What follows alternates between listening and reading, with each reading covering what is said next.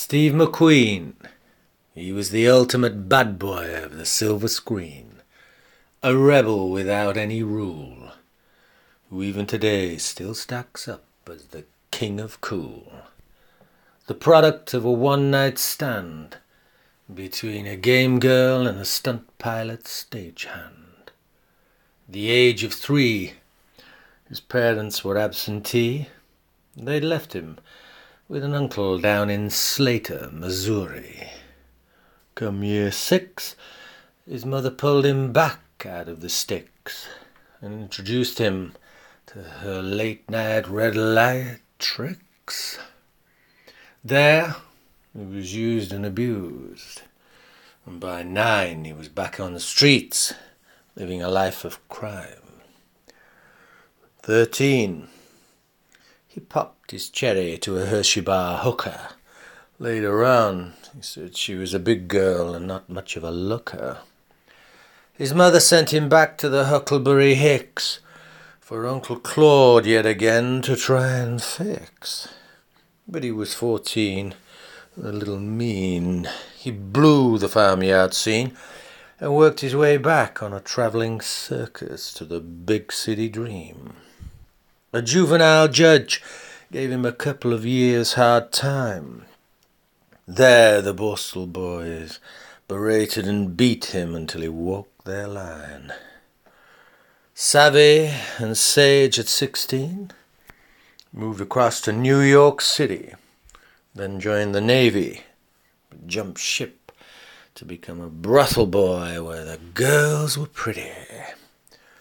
Totally savage by 17, his mother signed him across to Uncle Sam in order for the military to maketh man and marine. He went AWOL from their gig. Then the shore patrol picked him up and gave him 41 days in the brig. On saving the lives of his fellow crew, they promoted him to Presidential Guard dressed him up in midnight blue.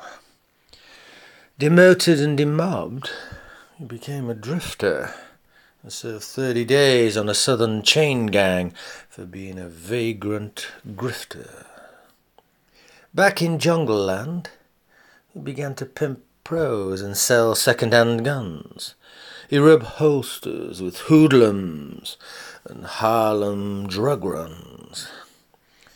Then, in 1953, on the advice of a pro called Lindsay, he began acting the method, courtesy of G.I. Bill and ABC.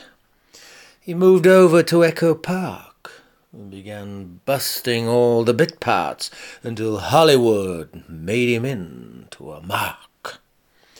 Not bad for a carnival bark who once sold pens and stole hubcaps after dark. His first marriage, well, that went to hell when he found out his wife had been sleeping with Maximilian Schell. The second, he spent it smoking blow or ghost dancing on peyote powder that he'd bought from the Navajo. He fed his fearsome libido at the Whiskey A Go Go, once wrapped up a movie by spending Good Friday in a Mexican bordello. McQueen, well, he raced and rallied everything from sprites to 708 spiders. Later, he began to barnstorm biplanes and seaplane gliders. He wasn't interested in second place. If he couldn't have pole position, then he wouldn't even enter the race. Charlie Manson almost sealed his fate when he murdered three friends, one being a girl called Sharon Tate. After that, he never went anywhere without carrying his Magnum 38. The legendary fighter Bruce Lee said he was the toughest son of a gun and always called him baby. Yeah, McQueen. Well, he had a firework fuse. He once threatened to bust the nose of the billionaire Howard Hughes. President Nixon put him on a watch list. But then again, that Quaker man was not too keen on anyone with a counterculture twist. All the directors, lovers, and wives, well, they fell hopelessly in love with that vulnerability and violence behind his eyes. He had what the movie men call the X Factor. It was less a way of acting, more of a red blooded reactor. His third wife, uh, she's still totally smitten. She cries when she recounts how, after every bust up, he used to buy her a brand new baby kitten. She laughs at how he'd blow dry his hair to the Bee Gees and snuddle up and watch the love boat with the takeaway Chinese. She was there at his last stand when Billy Graham blessed him and put a Bible in his hand. She still carries that flame for her famous firebrand.